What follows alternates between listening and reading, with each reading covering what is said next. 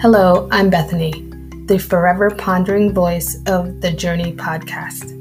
Please join me as I unveil mine and others' thoughts on diverse topics while I integrate it with the personal daily life of my own and of the guests on the podcast. Whether you are a parent, a single hardworking 9 to 5er, or as someone who chooses not to be boxed into a specific role, welcome as a Filipina transracial adoptee, I look forward to connecting with you on so many levels.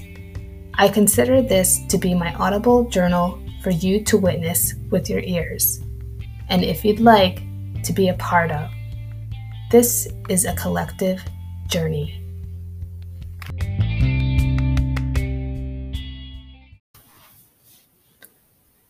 Hi, and I am so glad that you have joined me on my first episode of the Journey podcast. What I will be using this platform for is to introduce to you my world in more detail, almost like an audible journal, or it is an audible journal. I will discuss my journey as a transracial adoptee, as a wife, as a mother of two young children, as a full time worker, and I am also a coach, a life coach. This is my way of unveiling how I see the world in all its beauty, in all its tragedies, and the grace that it can have as well in our society. I am into sociology and psychology and human behavior. I didn't go to school for this. I actually went to school for um, a much more general degree with a focus on legal studies. But throughout time, I enjoy getting to know people.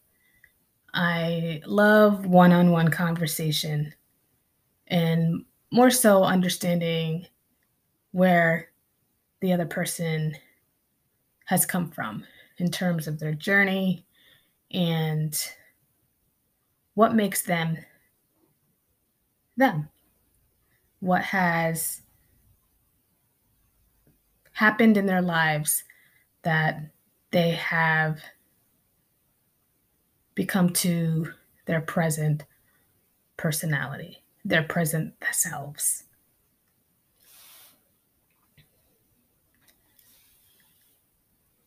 So I guess we can go into my journey, the beginning. I flew over here from the Philippines at the close age of five. To be exact, 1988, February. And my birthday is in mid March. I am an adopted Filipino or Filipina for the female version. and I grew up in New England, in Connecticut. My parents are Caucasian, and that's what defines a transracial adoptee an adoptee who was raised by parents of a different ethnicity, a different race. I flew over here with my sister, who is also Filipina, and she is she was she was 2 years old at the time. I remember flying over only vaguely in more of quick glimpses in my mind of the airplane, specifically the carpet, the carpeting. I remember a red carpet. I'm not sure if they had red carpeting on airplanes back then, but for some reason, red just stands out in my head on the plane. I just remember walking around on the plane, I guess to our seats. I don't quite remember arriving to the airport. And I remember the limousine ride from JFK back to Connecticut to my new home. I remember it being dark, a little bit cold.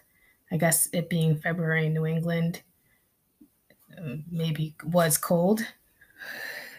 Not so much a little bit.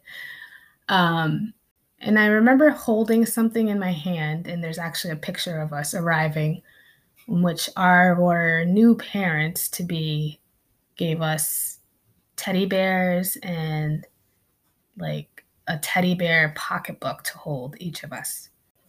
But honestly, that's all that I remember. I don't remember fully the, the small details of the trip.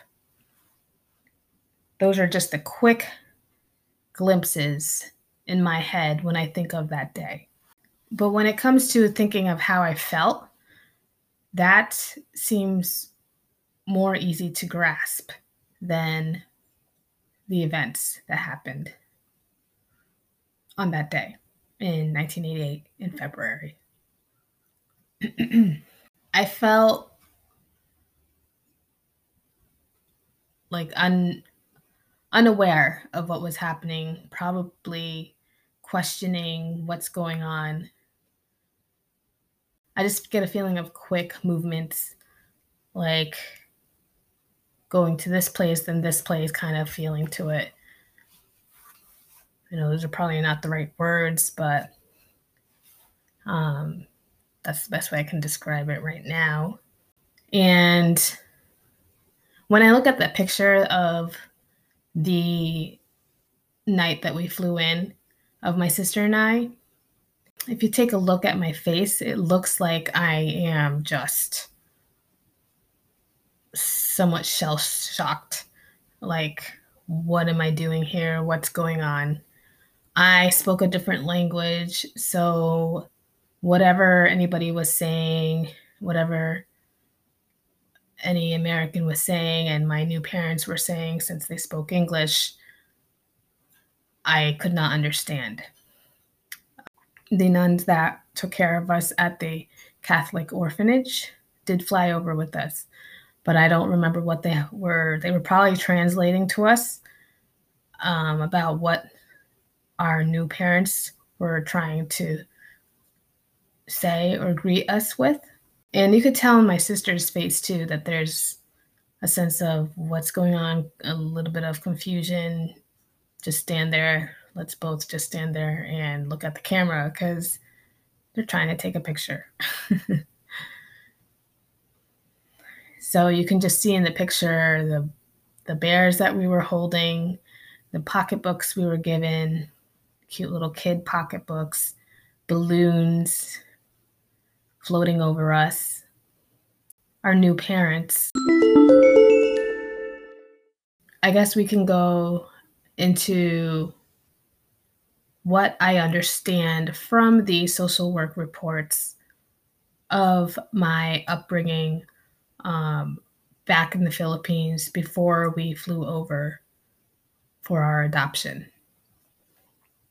According to the re- social work report, my biological mother was described as an aloof individual who would leave the home that she lived at. I believe it was a family home but she would leave the home here and there while the while we stayed behind, my sister and I, and our probably our older half brother, whom we have re- reunited with this past year, last year in the summer.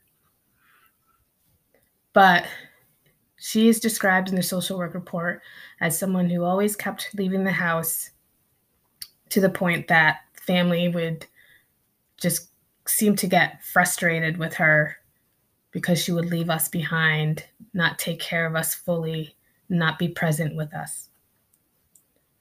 She is described as someone as who had a troubling relationship with her first husband, involving um, involving in-laws, trouble with in-laws on either on his side, I guess. So she had a troubling relationship with her first husband, kept moving around, would not stay put in the family home to take care of us, leaving them to take care of us. Had in some way that it's worded that she had, you know, she had some mental problems, which to be honest, I feel that's something that's I feel like that's just a, a reason to to make it seem like it was needed that for us to be adopted. You know, something that something to make it seem like she was the best bad person. And that's and I don't quite agree with that. I mean, of course, she may have had mental a mental disability, but let's be honest, let's be real sometimes mental disabilities are a sign that even the system is broken and or that there is no support for the person who has it. And i get that sense from from the social work report. She had no one to go to. Adoption is such a layered a layered solution and it's really not a solution in my opinion, and what from what I've learned ever since I came out of the fog, um, which I will get into a little bit later, probably. But that's a phrase in which an adoptee has realized certain things in their lives were because of being an adoptee. But yeah, uh, my my biological mother was seen as someone who was aloof and who probably needed help, but they painted her as someone having some mental breakdown. Um, I'm not saying it was not true, and I'm not saying it's true.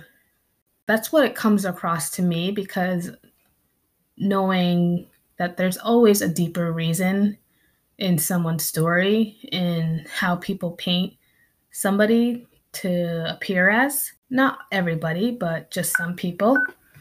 Um, the more I think about it, the more I wonder if she was coerced, my biological mother, coerced into giving up her children. But I do understand that, you know, after a while,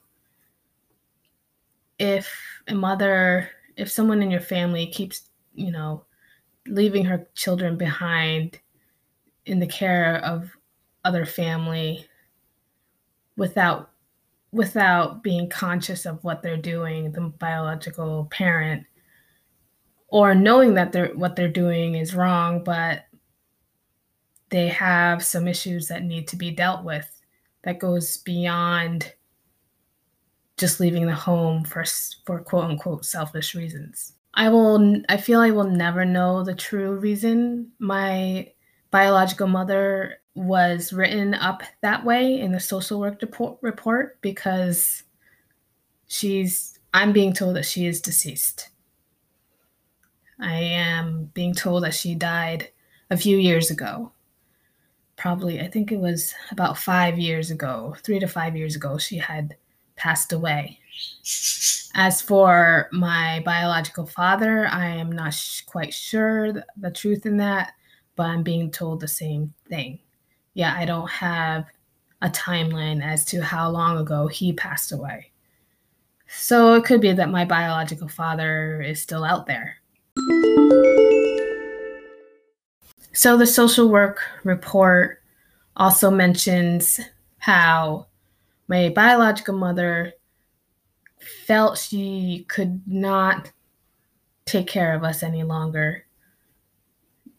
You know, despite her attempts to, and just her attempts to leave us with the family. So she felt that it was a better idea to hand us over to the Catholic orphanage in the Philippines.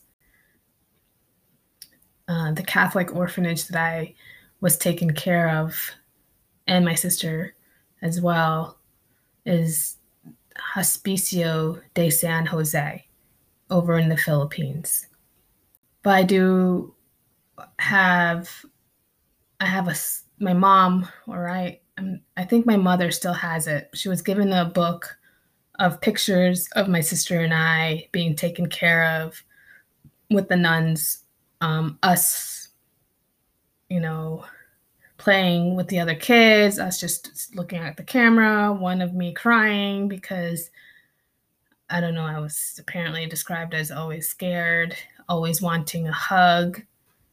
And this was before I flew over to the United States. This was before five years old. I think we were, I was handed over to the Catholic orphanage around three years old. I was probably around three when I was handed over to the Catholic orphanage. And so there's that little book that describes who I was in great detail and it's it's a very um, personal kind of little scrapbook that the nuns had created with pictures and a poem and something I should check to see if my mom my mom of course she had she had many of the documents in her, um in a safe in their closet at my my adoptive parents house or you know in Connecticut um I she did show us at a at an age that we were able to understand a little better um, of our adoption. I think I was around 10 years old when uh, they had, my parents had uh, um, told us about how we were adopted. But it wasn't soon, it wasn't until, it wasn't until later that we were shown the documents and the special book that the nuns had created a lot of those moments before flying over, um, before the orphanage, I do not remember. Um, there is, it's a general fact that most adoptees do not remember certain parts of their lives, especially younger lives, because of the trauma factor. If you this is the first time you've heard it, adoption is trauma. Just think you might you might connect trauma to um, someone who's a military vet, um, someone who has been in an accident, a physical accident, who has had an injury to their body in some way. It's never thought in the in the mainstream how adoption can be trauma because it's always, you know, on the side of, you know, having the adoptive parents be the savers of the adopted child. In some stories, in some adopted stories, that is the case. Unfortunately, in some adoptive stories, that is not the case. So, therefore, a trauma of the adopted child is erased from the mainstream view. But yes, adoption is trauma. I have I have PTSD from my adoption. While I was brought up in a loving home by our adoptive parents, I suffered a transition at the age of five possibly even while I was with my biological mother. You know, the events which I don't remember prior to the Catholic orphanage, and then the transition to the Catholic orphanage prior to flying over here in the United States. They say the first three years of a child's life is important, and I truly understand that. I, being, I used to be a pre K teacher, pre kindergarten teacher. And I also, at one point, was going to major in early childhood education. And during those times of my education, I had learned that fact. And I had worked with children between the ages of one to five and understand that that is a true concept to, to know about. The first three years and even the first five years is the most important time span in a child's life. Of course, that's not negating, you know, beyond five years old. Um, but in terms of learning who their caregivers are, givers are, learning, you know, the first how to do things, um, how to feel is important in their first few years of life. But I don't remember if there was any problem prior to the orphanage and then prior to um, I don't remember there the specifics of what may have happened to me in terms of why I have trauma aside from the trauma of moving over here to the United States at five years old. So, like I said, trauma is also often seen as an injury, um, often seen only in military members. And I'm not, I'm not making it less important for military members. I am just saying that it also can exist in adoptees because we we are meant to like anybody not aside from adoptees we are as children you're meant to be with the caregiver that you had developed inside inside their the mother's body. You're meant to be with that mother. You're meant to be with the father the biological father. That's a general knowledge and and when that is taken away from you just if you're not an adoptee, just imagine.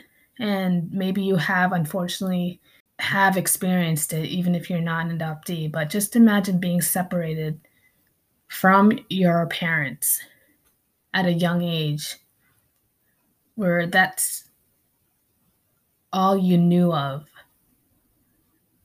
at a young age, all you had connection with biologically, um, the chemistry, the unspoken connection, the bonding that is created between your biological parents and yourself. Just imagine being cut, that being cut from your history, your bloodline.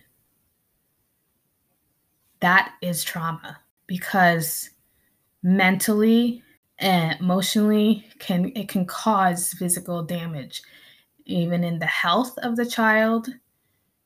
They feel the pain in their minds in their heart and within their emotional intelligence.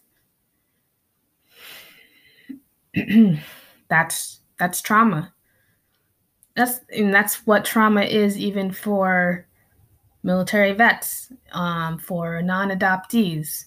Those two populations who are not adoptees may have seen something that caused trauma in their minds, in their mental capacity.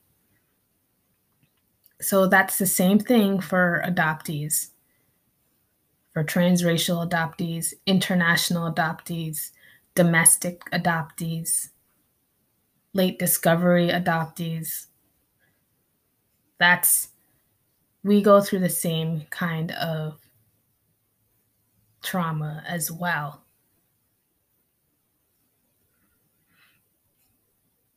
And this is why it's so important that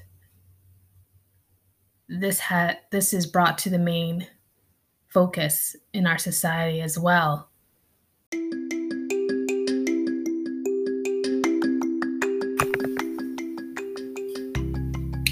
I am going to end this episode from here. Thank you so much for taking the time to learn about myself and what the podcast will entail. I very much look forward to discussing more with you and having visitors on this podcast. Adoptees, non adoptees, entrepreneurs, mothers, nine to fivers, and just everyday normal people who have a dream or have a story to tell. Thank you so much for taking the time to listen to this first episode, my introduction. I look forward to meeting with you again on here. I hope that you took away something from this episode whether whatever you took away from this first episode, my introduction, I hope that it has opened your eyes to different topics, specifically to the adoptee life, to the adoption trauma, and also just take away anything you may have wanted to know about me. um, I don't really, honestly, I don't like to talk too much about myself with people. I feel this is um, the best way to let the audience in um, so that you can get a bigger picture of who I am. again, this this podcast will be all about all different topics, um, not just about my adoption, but a lot of it has um, has been where I've been in my adoption as an adoptee, as a transracial adoptee. Because as you know, you don't know a person until you truly get to know them, until you truly take the time to listen. And that's what I love. I love getting to know people on a one on one conversation. Because I understand that everyone has a story, everyone has a journey, everyone has a reason as to why they do what they do in their lives. It's whether it's good or whether it's bad and and it's important to take the time to understand in that way. Understand somebody you may have a misconception about. So again thank you so much and um, look out for my next episode. And we will talk soon. Or you will hear me soon. Enjoy your day, your evening, whatever you may be doing today. Enjoy the day wherever you are in this world. Thank you for listening, and I will speak soon. Goodbye.